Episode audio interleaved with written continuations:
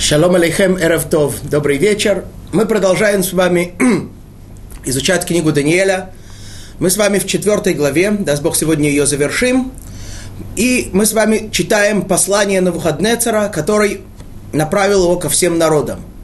Помните, в начале послания он восхваляет Всевышнего, говорит, что царство его навечно, власть его из поколения в поколение. После этого он подробно рассказывает, что именно произошло с ним – что ему приснился сон, он видел дерево, помните, мы говорили подробно об этом. Это дерево, э, он видел сон, э, помнил его до мельчайших деталей, но и был уверен поэтому, что это не, что не какой-то особенный сон, и все его тем более маститые профессора в, это, в этой области, колдуны, звездочеты, снагадатели и тому подобное, смогут этот сон разъяснить. Но никто этот сон разъяснить не мог. И Навуходнецар понял, что это сон принципиально важный, и это сон, который может разгадать только человек, связанный с высшими силами. И это Даниэль. Он вызывает Даниэля, рассказывает ему подробно сон.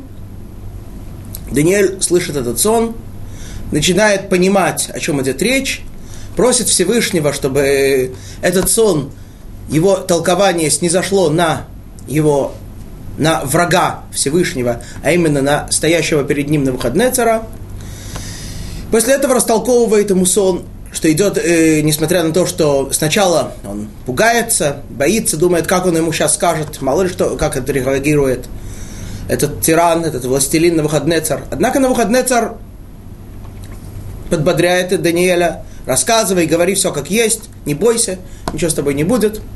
И Даниэль действительно начинает ему рассказывать все подробно, что несмотря на то, что ты сейчас такой великий и могучий, и все ты кормишь все страны, и все питаются от тебя, все живут э, за твой счет и так далее, и так далее, несмотря на это наступит время, когда ты уйдешь из...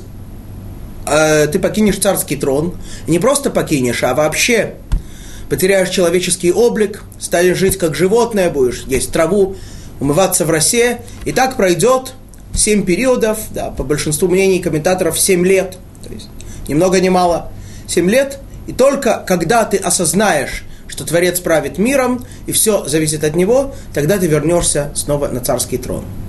То есть это произойдет, но через семь лет. И в конце мы говорили подробно о том, о совете, который дает Даниэль на выходные цару, а именно – что пока, конечно, отменить постановление Всевышнего ты не в силе, но тем не менее ты его можешь отдалить тем, что будешь творить милосердие. Давать милостыню бедным, кормить их, делать то, так сказать, минимум, который должен проявлять человек в заботе о другом, сверх того. И тогда действительно ты сможешь отдалить э, наказание, потому что твои грехи будут постепенно искупаться, как непреднамеренные, так и преднамеренные. На этом мы с вами остановились.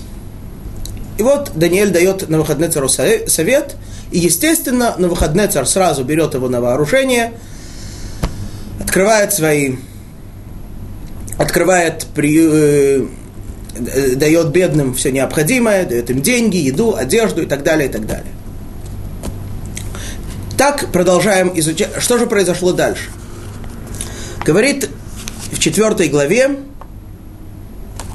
25 стих. Кола мета аль навуходнецар малка. А именно, все это сбылось царем Навуходнецаром. То есть, несмотря на то, что Навуходнецар, сам автор этого послания, сам это написал, тем не менее он пишет о себе в третьем лице, как будто смотря, смотря со стороны на все, что происходит, что действительно все, что сказал Даниэль, все, что предрек, все это обязательно, это все сбылось с ним самим. Итак, мы с вами понимаем, что на выходный царь сейчас слышит, что Всевышний постановил ему такое строгое наказание, и наказание неотвратимо – Единственное, что оно, его как-то можно оттянуть. А именно, не, нужно, не требуется делать каких-то таких особенных э, сверхмощных дел, а просто заботиться о бедных. Ну, Даниэль, как мы помним, в первую очередь преследовал благо своего собственного народа, бедных изгнанных евреев, ну, заодно и других тоже. Вот, и понятно, вроде бы, что на выходные царь должен отнестись к этим словам Даниэля вполне серьезно. Правильно? Он уже один раз убедился, что ему приснился первый сон, помните, со статуей. Никто этот сон разгадать и вообще не знал, он не помнил сна, Даниэль ему описал сон, рассказал его толкование. Он понял, что этот человек просто так не говорит – попытался брыкнуться, помните? Он, э, думал, он хотел э, отменить постановление Всевышнего, что его царство сменится персидским, хотел э, установить золоту, установил золотую статую, провозглашая вечность Вавилонской династии. Велел всех поклониться, трое, Ханани, Мишель и Азарий не поклонились.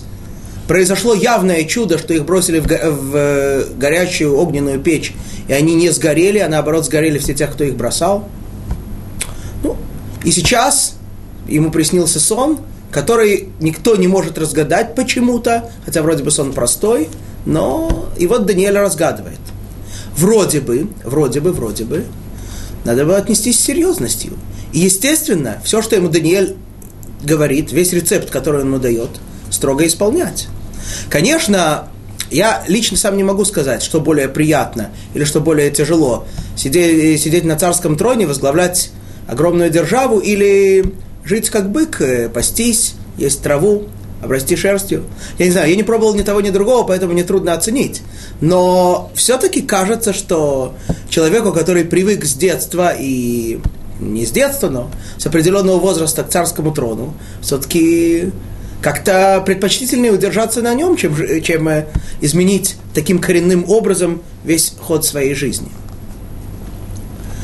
Так нам вроде бы представляется. Давайте посмотрим, что делает на выходные царь. 26 стих. Ликцат Ярхин, Треясар, Аль Хейхал Малхута, Дибавель Меалех Гаве.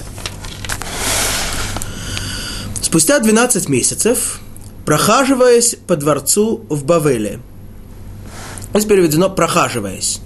Комментаторы объясняют, что все это время, первые 12 месяцев, на выходные царь страшно боялся. То есть слова Даниэля действительно навели на него огромный трепет, огромный страх. Он боялся вообще, он укрывался в каких-то своих внутренних комнатах, боялся появляться на людях, боялся выходить в э, тронный зал, в, так сказать, основной, в, основ, э, в основные центральные места дворца. Боялся. Однако прошло 12 месяцев, и первый раз он вышел во дворец, посетил, так сказать, свои самые величественные места своего, э, своего дворца. И что же? Да, сразу зачитаем следующий стих. Аней Малка, Веамар, Хало дахи бавел рабта, диана вейнайта, Левейт Малху биткав хисни в лейкар гадри. Заговорил царь и сказал, вот он великий Вавель, который построил я для царского дома своего, силою могущества моего, во славу величия моего. О чем здесь речь? Прежде всего, в начале этого стиха говорится «заговорил царь». Это не совсем точный перевод. Мы говорили с вами, здесь написано «анеймалка». Лане, мы говорили с вами, это ответил. Царь ответил. Кому он ответил? Ему кто-то что-то сказал? Кому он ответил? Сейчас увидим. Вот это великий, великий Вавилон, который я построил своей могуществом, силой могущества ради величия моего. На выходные царь сначала боялся, сначала трепетал. Потом видит, проходит 12 месяцев – все идет своим путем. Государство, власть его никоим образом не ущемлена.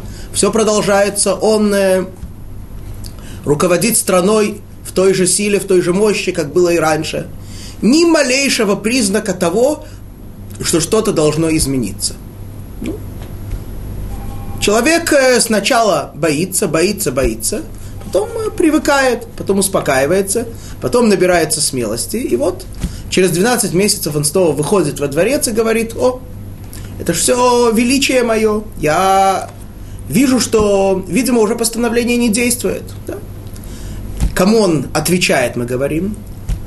Отвечает Всевышнему. Всевышний вроде бы ему явно сказал, знай, что вот-вот наступит, наступит э, исполнение тех слов, которые тебе сказал Даниэль. На выходный царь сначала боится, потом осмелевает, говорит, отвечает Всевышнему, э, ты меня пугать будешь. Смотри, какая у меня держава, смотри, какое величие. Что ты, что-то может измениться. Если ты бы мне хоть что-нибудь сделал, что-нибудь показал, чтобы я подумал, так я вижу, что и ты не все можешь. Так вот он отвечает Всевышнему. Это одно объяснение, которое приводят мудрецы. Другое. На выходный царь входит, э, идет по дворцу, прохаживается по дворцу и слышит крики, шум с улицы. Спрашивает своих придворных, это что за шум там? Они говорят, так э, это вот э, те бедняки пришли, которых ты кормишь, а им там что-то кто-то не, не додали, так вот они там шумят или там, э, ну как в очереди бывают, да, люди? Естественно, там иногда, он говорит, я первый стоял, нет, я первый стоял. Шум, крики. Так, э, видимо, на выходный царь до этого вообще не знал, как это все действует. Он отдал приказ, там, от, э, выделил средства, все подписал, и все, и он этим больше не занимался. Это все шло само собой, бедные кормились, одевались, получали деньги на другие необходимые нужды. Ну вот. А тут вот как-то так вышло, что он услышал у этих самих бедных. Слышит шум, крики. Вот они говорят, да вот это же бедные, которые каждый день приходят, вот они и сегодня пришли. Сказал на выходные царь, Ай, если бы я всю жизнь кормил бы бедных, разве бы я построил такое государство? Сколько ж на них средств? Что за дурная привычка? Каждый день едят. Сколько ж можно? Ладно, один день, два, три, но уже целый год каждый день приходят и едят.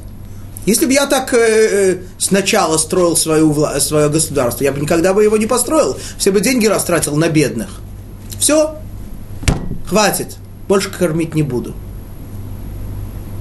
Ну, что мы скажем на это? Те же явным сказали, дорогой, покуда ты их кормишь, ты сидишь на троне. Покуда нет, в лес бежишь. Ну так. Не веришь? Тебя достаточно было свидетельств убедиться этому.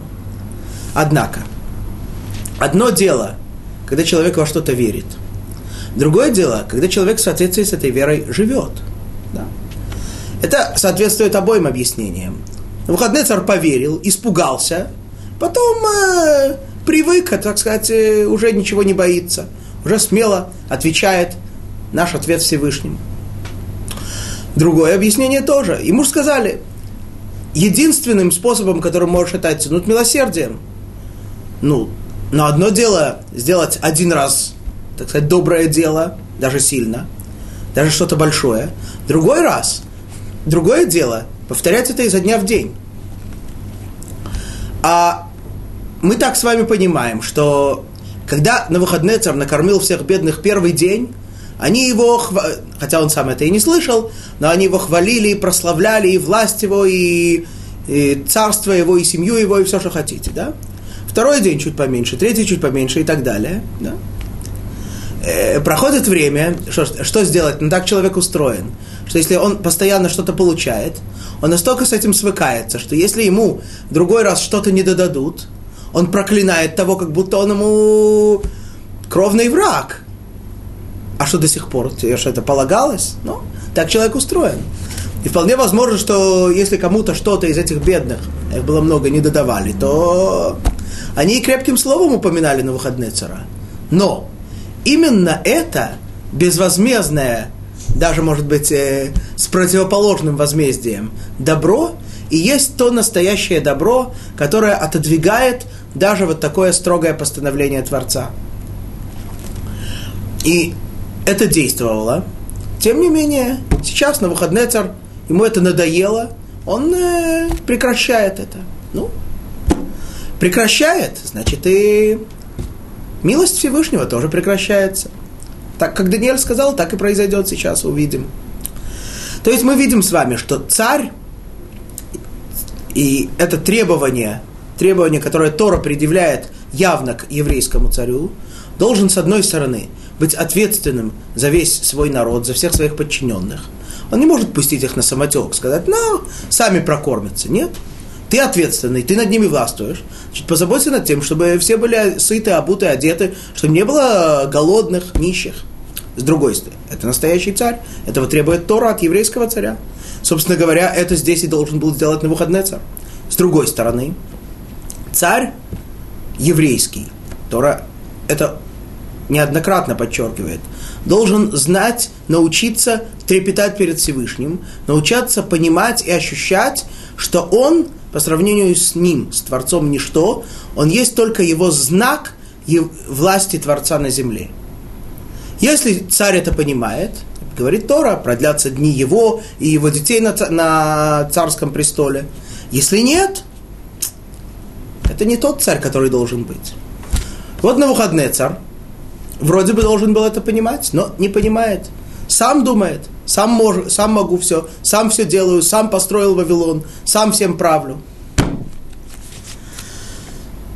Говорит книга Даниэль в 28 стихе, от милта бефум малка кальмин шмая нефаль». Лах амрин навуходнацар малка малхута адат минах. Речь эта была еще на устах царя. что Даже договорить не успел – когда раздался голос с неба, тебе говорят, царь Навуходнецар, царство ушло от тебя. Все. Тебе дали возможность что оставаться на царском троне, отказался от этой возможности, ушло от тебя царство. Дальше. Умин 29 стих. Умин энаша лах тардин, им хайват бара медорах, изба киторин лах итаамун, ושבעה ידנין יחלפון הלך, עד די תנדה, די שליט עילה במלכות אנשה, Улман би Улман ди ицбей итнина. И будешь ты удален от людей, и жить будешь со зверями полевыми, и кормить тебя будут травой, как быков, и семь лет пройдут над тобою, пока поймешь ты, что Всевышний властвует над царством людским и дает его тому, кому захочет. Итак, провозгласил голос с неба, на выходные царь думал, что никакого ему признака, никакого знака с неба не было до сих пор, да? До сих пор не нужно было, а вот сейчас сошел голос с неба, что будет он отдален от людей и будет жить как животное, питаться, питаться травой, омываться в росе, покуда не поймет, да, и как бык, покуда не поймет, что Всевышний правит миром. Комментаторы объясняют, что на выходные царь не, не было чуда в том смысле, что он превратился в быка. То есть он, не, он оставался некоторым таким странным существом. То есть могли люди различить, что это не животное, что это человек, но просто очень одичавший. Да, он теперь стал ходить на четырех ногах. Сейчас мы увидим, что, что с ним именно произошло. Вот, и даже комментаторы приводят, и, один из комментаторов приводит интересный рассказ, что свидетелем которого он был в его время, видимо, в средние века, в одном из э, мест в Европе действительно был такой человек, который одичал и был уверен, что он э, горный козел или что-то в этом роде. Вот, и он э, убежал от людей, жил с животными. И когда местный царь поехал на охоту и наловил таких животных, в частности, он поймал его. Его узнали его родственники, однако он их не узнал. Ему давали раз, разного рода еду человеческую, он от нее отказывался, не ел. А вот когда ему дали травку, наоборот, стал с радостью щипать, э, есть. Потом, но он не мог выдержать и ночью проломил забор и убежал снова к животным. Ну, бывает такое. Вот так же и тут произошло. То есть на выходные царь оставался э, видно было по нему, что это человек, однако стал он таким диким. И в частности, это было необходимо для, для того, чтобы как мы понимаем, если его 7 лет не было на престоле, как-то же все, все государственные дела должны были продвигаться, что-то кто-то должен был руководить. Так вот, если бы он превратился в быка, то вообще начали бы, начались бы бунты, свергли бы его сына и все такое. Так, его сын возглавил государство, руководил пока что страной, но царем не назывался. Говорил, я пока временный заместитель. Да. А вон э, мой папа вон там бегает. Так что и все, помня хорошо, кто такой на выходный царь, да, и как он правил, а мы дальше сегодня с вами увидим нечто интересное в отношении, так сказать, э, силы и тиран... его, силы правления, его тирании, то все, даже видя его в образе такого одичавшего существа, очень-очень-очень боялись устроить какие, какой-либо бунт. Настолько он наводил на них страх, навел на них страх при жизни, что даже сейчас, тем более нам кажется невообразимым, как это так может быть, что люди, э, как Ханани, Мишель и Азария, явно повели себя против его слова. Ну, что сделать? Это действительно великие люди. Вот. И так и произошло. Говорит 30 стих. Башата милта сафат аль навуходнецар, умин энаша терид, в изба кеторин ехул, умиталь шмая гишмей цтаба, адди сааре кенишрин рава, ветифрои каципарин. И тот час же это сбылось на выходные царом. То есть он, мы помним, говорил, вот я больше их не кормлю, вот я построил великий Вавилон, и сразу же раздался голос с неба, и сразу же это произошло. Это час же сбылось это с Навуходнецером. От людей он был удален, ел траву, как быки, и росой небесной омывалось тело его, пока не отросли на нем волосы, как перья у орлов, а ногти его стали как у птиц, да, то есть когти у него стали как у орла, хоть по деревьям лазай, да, как говорится. Вот это с ним и произошло. Следу, э, стоит задать вопрос. Ведь э, понятно, что э, Всевышний, когда при, наводит на человека какое-то наказание или награду, то Всевышний так устроил мир, что он дает наказание или награду, как говорится, мера за меру – в соответствии с поступком человека, с делами человека, он воздает ему наказание. Почему на выходный царь получает именно такое наказание?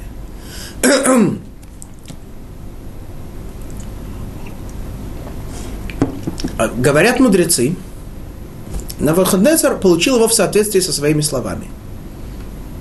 Мы помним, что этот царь ложной скромностью не страдал.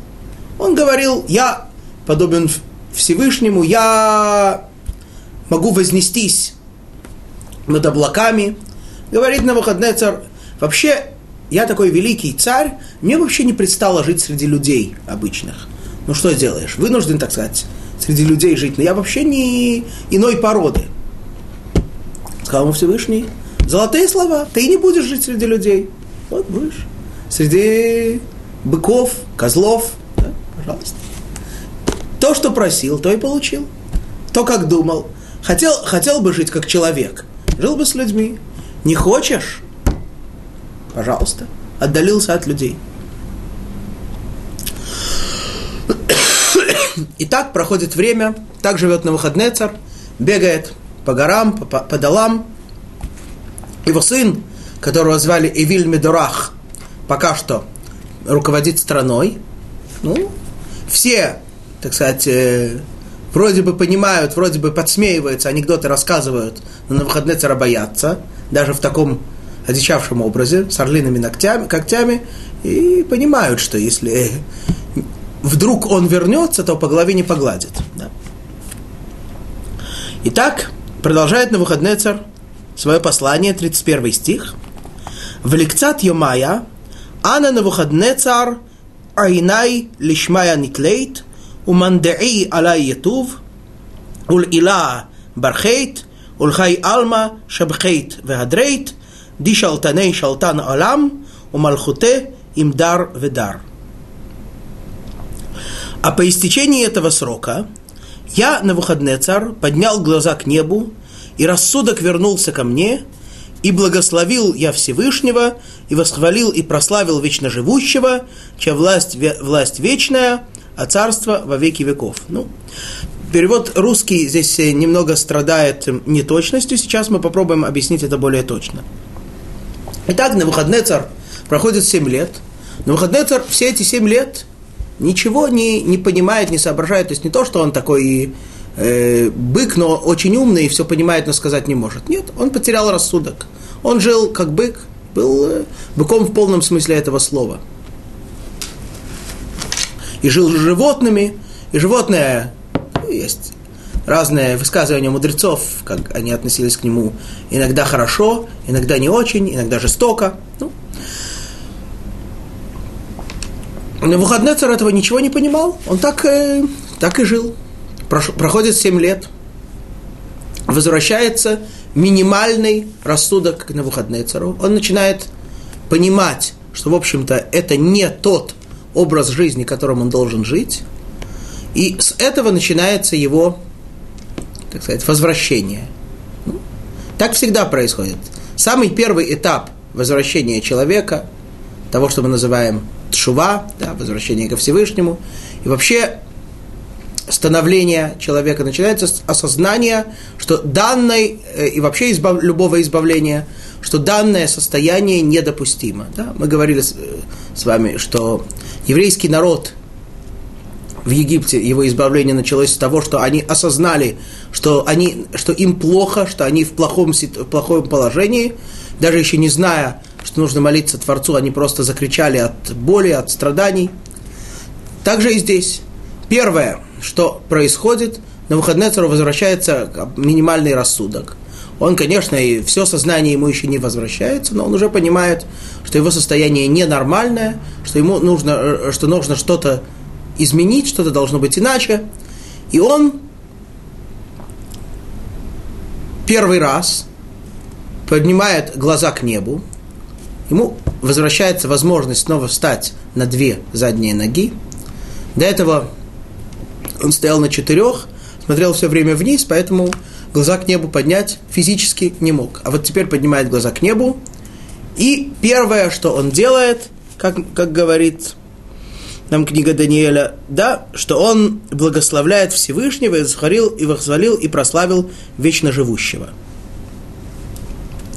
Итак, это первое, что когда человеку возвращается рассудок, первое, когда человеку возвращается сознание, самое основное, самое, самое естественное, что человек должен сделать, это прославить Творца. Поэтому, в частности, например, когда мы просыпаемся каждое утро, и нам возвращается сознание, то первое, что мы делаем, мы благодарим Всевышнего за то, что вернул нам сознание. Но здесь следует обратить внимание на те слова, которые употребляет на выходный царь. Итак, он говорит здесь в оригинале «Уле ила бархейт, ульхай алма шабхейт». Слово «ила», напишем его,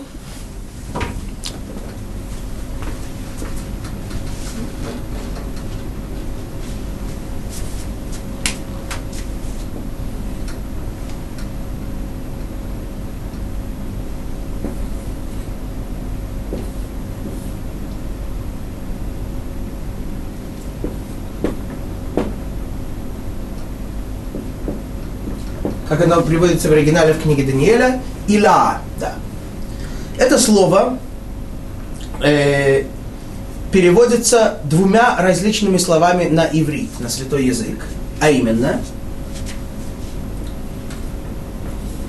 Эльон,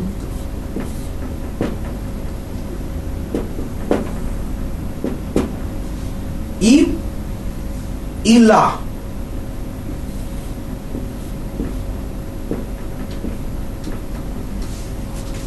Заметим удивительное свойство святого языка. Ила – это эльон. Эльон – это значит вышний, тот, кто выше всех.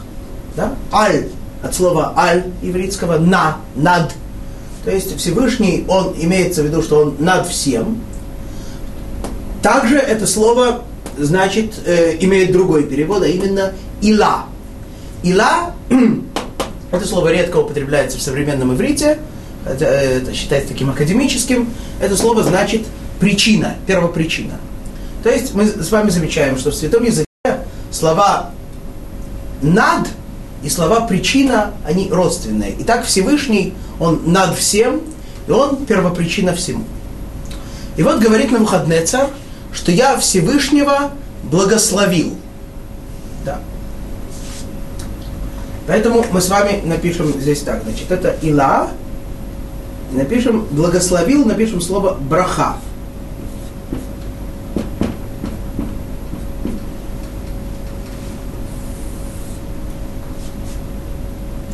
И э, как нам лучше написать? Вот. А и дальше он продолжает и говорит, Ульхей Алма,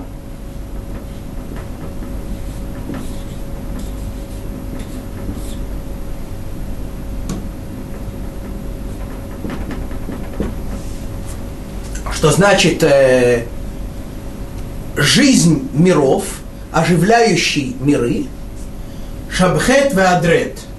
Да, он прославил Шевах и воз, возвеличил. Хадар.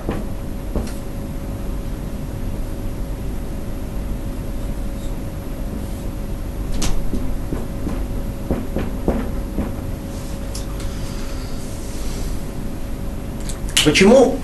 Что этим хочет сказать Навуходнецар, а именно, а точнее книга Даниэля?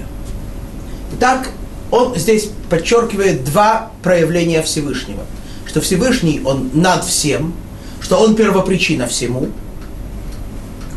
и что Всевышний, он, то есть, э, как бы, то есть это значит, что Всевышний, он отделен, он, он э, является причиной всему, и он над всем, он превыше всего своего творения.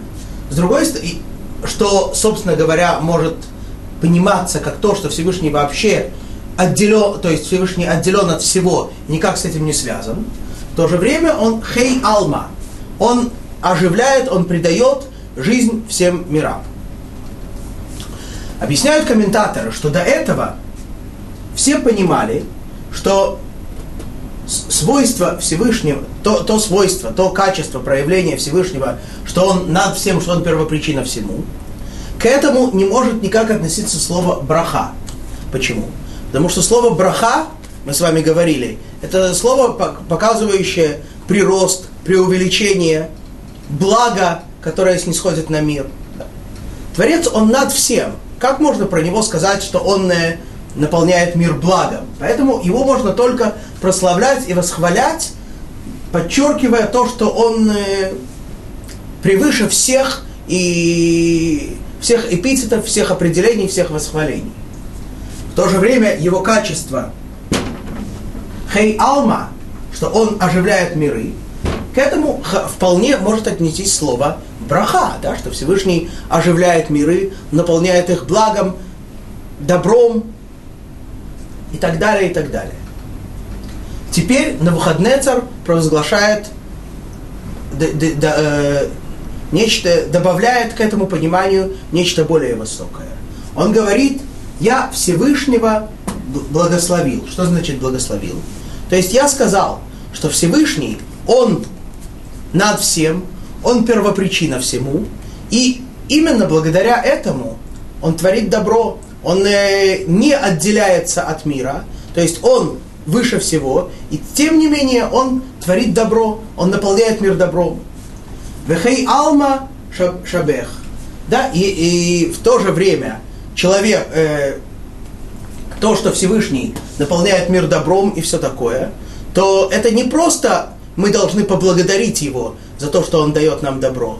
Но это достойно прославления и, возвелич... и, и восхваления в том смысле, что мы понимаем, что то, что Всевышний постоянно заботится о, обо всем напол... и наполняет мир благом и поддерживает существование мира, это не просто какой-то естественный ход событий, за что, за что достаточно просто поблагодарить, но надо восхвалить и возвеличить Всевышнего, понимая, насколько это делается мы не можем, конечно, это понять до конца, но насколько мы можем это понять, каком величии, в какой гармонии, в какой прелести все это происходит. Так говорит на выходные царь. Продолжает прославлять Всевышнего, более того говорит, что власть Всевышнего, власть вечная, а царство его на все поколения. Подчеркнем эту разницу тоже. Итак, он говорит, что Всевышний он шолет, пишем это шолет, властвует, э, в скобках пометим другое слово, которое часто употребляется, мушель, э, чтение,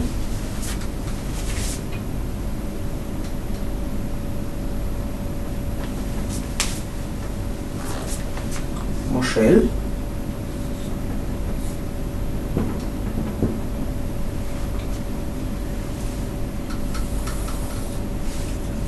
Черты, что это Вот. По отношению к этому его качеству, что он властвует, использует на выходные царь выражение навечно, да, Лео, напишем это на иврите, леолам, леолам, леолам, вот. А по отношению его качеству, его проявлению как царь, мелех, говорит на выходные царь, ледор вадор, им дар вадар. Видите, это ледор вадор.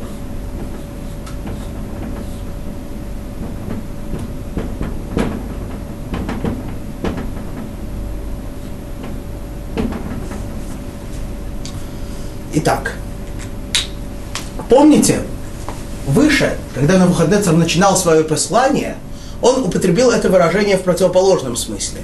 Да, в самом начале своего письма, а именно, это была третья глава, 33 стих, он сказал наоборот, «Малхутей малхут алам, вышалтаней им дар ведар», что царство его, царство вечное, и правление его из поколения в поколение. Что это значит? Мы говорили с вами, что царство выражает, э, его проявление царства выражает руководство естественным ходом событий и естественными законами, которые он установил навечно. И это и восхваляет на выходные царь, говоря, что его царство вечное, то есть законы природные действуют постоянно. И в то же время его власть, да, власть, слово вообще шолет, выражает э, власть против воли подчиненных, да, что иногда Всевышний вторгается, внедряется в э, ту картину, в то творение, которое он сам создал и которое наделил постоянными законами. И мы говорили, что да, тем не менее Всевышний иногда внедряется, то есть правит как бы всей природой против ее воли, против ее естества, и это проявляется из поколения в поколение. Так восхвалял Навуходнецар Всевышнего в начале послания. Теперь он добавляет что-то еще, а именно, он говорит наоборот, что Всевышний не просто э, естественный ход, руководит естественным ходом событий вечно, но и э, навечно, вечно он э, властвует над миром. То есть постоянно, не, не иногда, а постоянно Всевышний, несмотря на то, что создал мир, он постоянно непосредственно вмешивается в его картину и тем самым делает постоянные чудеса. То есть на выходный царь достигает понимания того, что нет принципиальной разницы между естественным ходом событий и чудесами. Нам, мы себе так представляем, что Чудеса – это нечто особенное, нечто совсем иное, чем то, что происходит обычно. Если мы с вами так задумаемся, евреи в пустыне, например, шли 40 лет по пустыне, питались маном с небес, спускался им каждый день ман. Было ли для них это чудом? Нет. Это было для них естественным ходом событий. Когда они пришли в землю Израиля и бросили семечко в землю, и то вдруг дало росток и выросло, это было для них настоящим чудом. Нам сейчас кажется наоборот. То есть в зависимости от того, к чему человек привыкает, это кажется для него естественным. А то, что бывает редко и противоречит естественным законам, это называется чудом. именно это сейчас говорит на выходный царь. Да, все это делает Творец, и то, что постоянно, и то, что время от времени, и всем этим он всегда правит. То есть он и мелах леолам, он и царство его навечно, по, так сказать, естественные законы, по воле, по согласию, так сказать, творения, и против согласия творения властвует навечно. Более того, добавляет он, что царство его из поколения в поколение. То есть, про, то есть из поколения в поколение Всевышний э, всегда царствует, и все в конце концов принимают и э, согласа, соглашаются с его властью. То есть иногда бывает, что Всевышний властвует над миром против воли, против желания, но в конце концов все понимают и все принимают, и все провозглашают и на себя власть, власть Всевышнего, власть царя. Продолжим дальше. Итак, на выходные царь продолжает восхвалять Творца.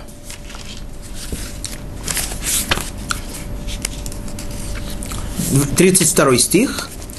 Вехоль дайрей ара кела хашивин укемицбей авед бехейл шмая ודרי ערה, ולא איתי די ימחה בידי, ויאמר להם מה עבדת. А все живущие на земле считаются ничем в сравнении с ним, и по своей воле он поступает, поступает он как с воинством небесным, так и с живущими на земле, и нет никого, кто противился бы ему и сказал ему, что делаешь ты. На выходный царь постигает, достигает еще большего понимания истины. Говорит на выходный царь, до, до этого он понимал, что Всевышний, конечно, сильнее всех, что с ним э, спорить не стоит, что с ним ничего делать не стоит, но он понимал, что другие тоже что-то могут. Теперь понимает на выходный царь, все остальные вообще не имеют никакой силы по сравнению с Творцом.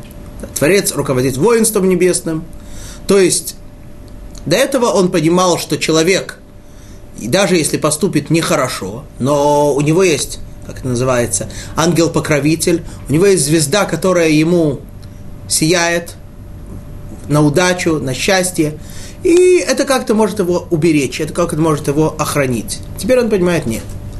Это все непосредственные подчиненные Творца, они все ничего не стоят по сравнению с ним, и он руководит, и поэтому в зависимости от того, как человек поступает по отношению к нему, так и он на это реагирует. И нет никакой гарантии, что какой-то ангел, какая-то звезда человека спасет, разве что это будет опять-таки по воле Творца и с какой-то определенной целью. Говорят мудрецы интересную вещь, что, на выход... что приводят мудрецы список людей, в, в Танахе, которые говорили определенные вещи, говорят про это мудрецы, что если бы эти слова сказал кто-то другой, над ними просто смеялись. А именно. Э, не, не приведем сейчас э, весь этот список. Например, говорит, говорит Танах, что Итро, тесть Моше, сказал после того, как э, пришел к Моше, и Моше ему рассказал о выходе из Египта, сказал Итро, теперь знаю я, понял я, ибо Всевышний выше, больше всех божеств. Говорят мудрецы, что если бы кто-то другой это сказал, над ним просто смеялись, что ты, тебя есть чем сравнить. Но Итро был человеком, который, который прошел, так сказать, через все виды идолопоклонства. Он может сравнить. Также и здесь говорят мудрецы. На выходные царь провозглашает, что все творения мира, все великие мира сего и всех миров – ничто по сравнению с Творцом. Ну, если бы это, был, это бы сказал простой колхозник, ну, что, бы, что бы мы сказали? А ты что, ты, ты действительно так считаешь, что все ничего не стоят по сравнению с Творцом? А если бы ты попал э, к какому-нибудь важному чину, ты бы тоже так сказал? Нет. То есть, ты, то есть это может сказать только человек, который действительно обладал неограниченной властью, ощущал все это, понимал, и при всем этом он признает, что это все не стоит ничего по сравнению ко Всевышнему, да? А если, если то есть отсюда мы видим, что человек, нам кажется, что, ну, а как, это, это так естественно, все правильно, как, как не сказать, что все ничего не стоят по сравнению с Всевышним? Конечно, это правильно, конечно, это так. Но сказать это, но не всякий имеет полное право это сказать. Да, вот мудрецы говорят, другой бы сказал, над бы смеялись. У нас в Иерусалиме рассказывают, как одна женщина, которая жила в старом районе Иерусалима, Меашарим, никогда его не покидала. Ну, настало время, она должна была рожать. И ее повезли в больницу, называется Адаса Айнкарем, которая находится, может быть, в минутах 20 езды оттуда. Она ехала по дороге, удивлялась и сказала, «Владыка миров, я, я знаю, я слышала всегда, что ты создал очень большой мир, но настолько большой, что полчаса ехать». Да, то есть, э, видите, так же и здесь. На выходные царь, который владел всем, он ему, он достоин сказать такую фразу, что все не стоят по сравнению со Всевышним ничего.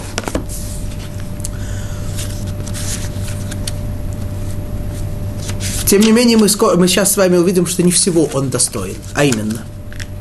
Продолжает на выходные царь и говорит так.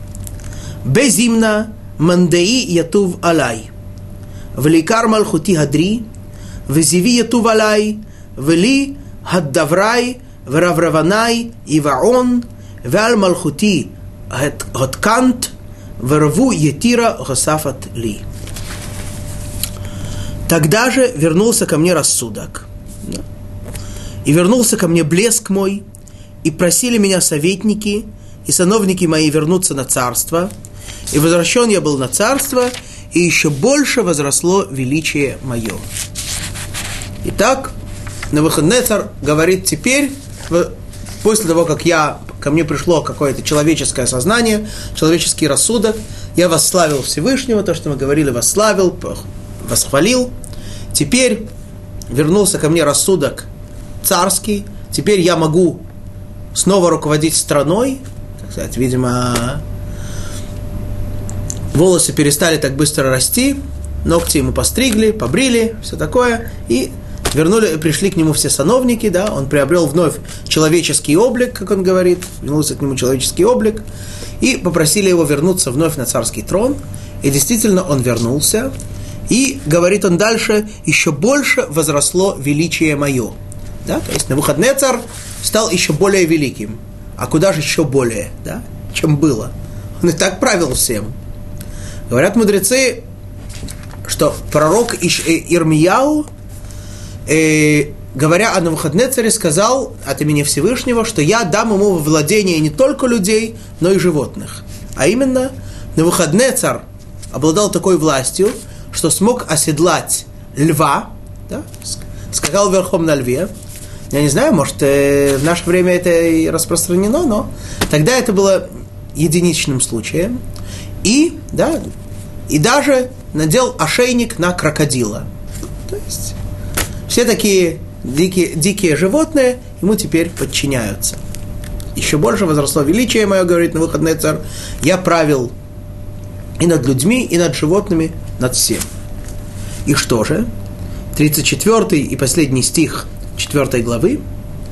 Кеан она Навуходнецар Мешабах Умромам Умгадар Лемелах Шмая Диколь Маавадоги Кшот Верхатей Дин Веди Маалхин Бегейва Яхил Лехашпала. Теперь я на выходные царь славлю, превозгла... превозношу и восхваляю Царя Небесного, все дела которого праведны, и пути его справедливы, и тех, кто ходит в гордыне, он может принизить. Навуходнецар завершает свое послание, да, что, что теперь вернулось к нему вновь царство, Всевышний наделяет его еще более великой властью, чем была до сих пор, и Навуходнецар признает это, понимает теперь, что его власть от Всевышнего, что даже обладая подобной властью, и он, и все остальные ничего не стоят по сравнению с Творцом, и продолжает, э, берет ответственность за весь народ и теперь восхваляет Всевышнего, подчеркивая еще, более того, что Всевышний все, что он делает, он делает праведно. Да? Мало того, что Всевышний первопричина всему, что Всевышний над всем, что Всевышний всем руководит, все благо от него, что ему, как никому другому, подлежит, его подлежит славить и восхвалять. Более того, говорит, и он руководит всем царством. Более того, говорит на выходные царь, не просто так сказать, царскими вопросами руководит Всевышний, а все, что он делает, все происходит по правде, все происходит по истине. То есть, даже если человеку иногда кажется, что что-то э, Всевышний делает несправедливо, это просто обман зрения. На самом деле Всевышний все делает по, по справедливости, он говорит. Да? А тех, кто пытается возгордиться, тех, кто думает, что он сам все может, что он, что он э, без Всевышнего обходится, может – он принизить, да, как было с ним самим. И, а может и не принизить, конечно, но опять-таки а по какой-то причине и даже и это его дело тоже, конечно, праведное и справедливое, что тогда бы, что и мы сами видим с вами часто многих людей, которые вроде бы очень гордые, очень воз, возно, э, превозносят себя, и тем не менее Всевышний позволяет им это делать ради какой-то цели. Иногда эта цель нам открывается, иногда нет. Да? То есть из всего сказанного у нас создается впечатление, что Навуходнецар действительно э, достиг очень больших высот в вере и понимании истины. Мудрецы говорят более того. На, на этом Навуходнецар, э, при, при, э, его речь была прервана. Это он написал, это он разослал, больше ему написать не дали, больше ему сказать не дали. Пришел ангел и заткнул ему рот. Почему? Говорят мудрецы поразительная вещь. Если бы Навуходнецар продолжал, то он бы сказал такие восхваления Всевышнему, что все псалмы Давида померкли бы по сравнению с ними. Ничего себе. Тогда простой еврейский вопрос, а разве это плохо? Сказал бы. Э, пожалуйста, наоборот, это очень хорошо. Нет. Тем не менее, это плохо. Почему? Царь Давид всю жизнь жил праведной жизнью. Всю жизнь работал над собой. Всю жизнь у него была, мы знаем, очень нелегкая жизнь. Да, были очень тяжелые ситуации, очень много страданий в жизни, очень много бед – тем не менее, он работал над собой, он постоянно приближался ко Всевышнему, он постоянно стремился к святости. Поэтому он имеет полное право для, на то, чтобы восхвалять Всевышнего в такой степени, в которой он написал бессмертную книгу Таилим. Да, э, вся эта книга, естественно, написана не просто, это не просто поэзия, это она написана с помощью Руаха Кодеш, священного снисха... откровения, которое, которое его постигало. Вот. Он имеет право на это. На выходные царь всю жизнь прожил совсем не так. Да, он, ему действительно указали на его грехи, ему действительно предоставили возможность их, так сказать, исправить, которую он э, год, потер, год по, использовал, потом отказался. Теперь его наказали. И вот сейчас он восславляет Всевышнего. Хорошо. Ты осознал, ты понял, что Творец правит миром, ты понял, что Всевышний праведен и все пути его праведны. Хорошо. Больше говорить не смей. Ты больше не имеешь права говорить, не заслужил больше. Итак, это на выходный царь. На этом мы с вами заканчиваем четвертую главу, а вместе с ней расстаемся с Навуходнецером. Больше мы его не встретим. Как не встретим больше и, будь рядом помянуты, Ханани, Мишаэля и Азарию. И вопрос, который может и, возник, и возникнуть, и возникает, а что же было с ними дальше? Вроде бы, ну, давайте про, скажем про Навуходнецера.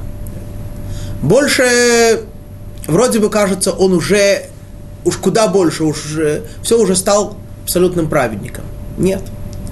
Говорят мудрецы, что когда Навуходнецар вернулся на царство, он э, взял своего сына и посадил его в тюрьму. Как это так он смел занимать царский трон? Да. Настолько, что когда Навуходнецар умер, то, а именно, погиб при пожаре, так говорят мудрецы, когда он, э, то и пришли к нему, к его сыну в тюрьму советники и начали уговаривать его вернуться на царство, он им, он страшно боялся и говорил даже что, уж тогда-то, когда папа у меня бегал по горам, и то вот он меня э, посадил на пожизненное заключение, теперь э, вообще он мне не знаю, что сделает.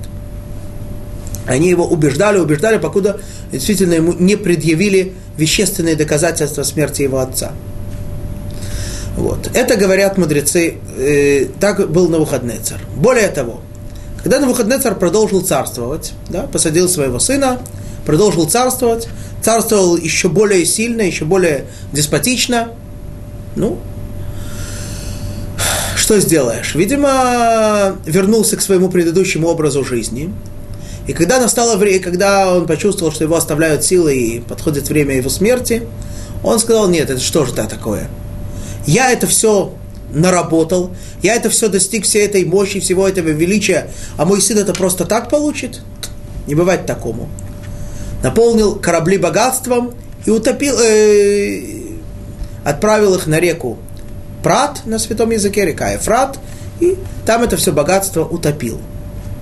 Потом царь Кореш это нашел, но это отдельный разговор. То есть на выходные царь не хотел никому ничего оставлять, и, как мы уже сказали, погиб при пожаре. И вот э, говорят, говорят мудрецы, последнее, что мы скажем сегодня о нем, что когда на выходные царь пришел в гейном, в ад, а, надо понимать, что несмотря на все, что с ним произошло, он таки этого заслужил, может быть, последними годами своей жизни, то все те, кто там находился, переполошились и страшно испугались, а вдруг он будет над ними царствовать. Все черти разбежались. И он сказал, нет, ребят, я только клиент, я не... Ну, это то, что касается на выходные цара. Все-таки не будем завершать сегодняшний урок рассказом о ним и зададим вопрос, а что же с Хананией, Мишаэлем и Азарией? И Азарией? Приводят мудрецы три мнения на этот счет. И может, у нас впечатление, что хочется, так сказать, чего-то услышать очень такое восторженное от них. Это не, со, не совсем так хотя может быть и совсем. Одно мнение, говорят мудрецы, что они погибли от дурного глаза. Несмотря на то, что они были абсолютными праведниками, им было сделано явное чудо, тем не менее, поскольку это было сделано при таком большом скоплении народа, люди смотрели на них, завидовали, и сама эта зависть обладает настолько разрушительной силой, что навлекла на них несчастье, и они умерли в результате этого. Другое объяснение вроде бы тоже не очень такое приятное. Помните, мы говорили, что люди настолько поняли, какой великий Творец, что они начали в них плевать и говорить, и ругать их, как же вы допустили такое, что э, Всевышний разрушил, вы вынудили Всевышнего разрушить его святой храм. Говорят мудрецы, плевков было столько, что они просто в них захлебнулись. От этого умерли тоже не самое приятное вроде бы, хотя это, с другой стороны, выражает огромную степень освящения имени Всевышнего. Но третье объяснение нас не меньше удивляет. Говорят э, мудрецы, третье мнение, да, что они сделали алию, приехали в Израиль, женились, да, мы знаем, что они были не женатые, были молодые парни, женились, родили детей, продолжали жить.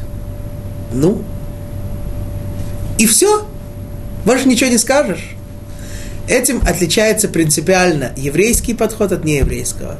Помните там у Пушкина, про Ленского, что он мог бы быть там звездой, а мог бы быть обычным крестьянином, да, обычным помещиком, жить в деревне, да, как обычный человек.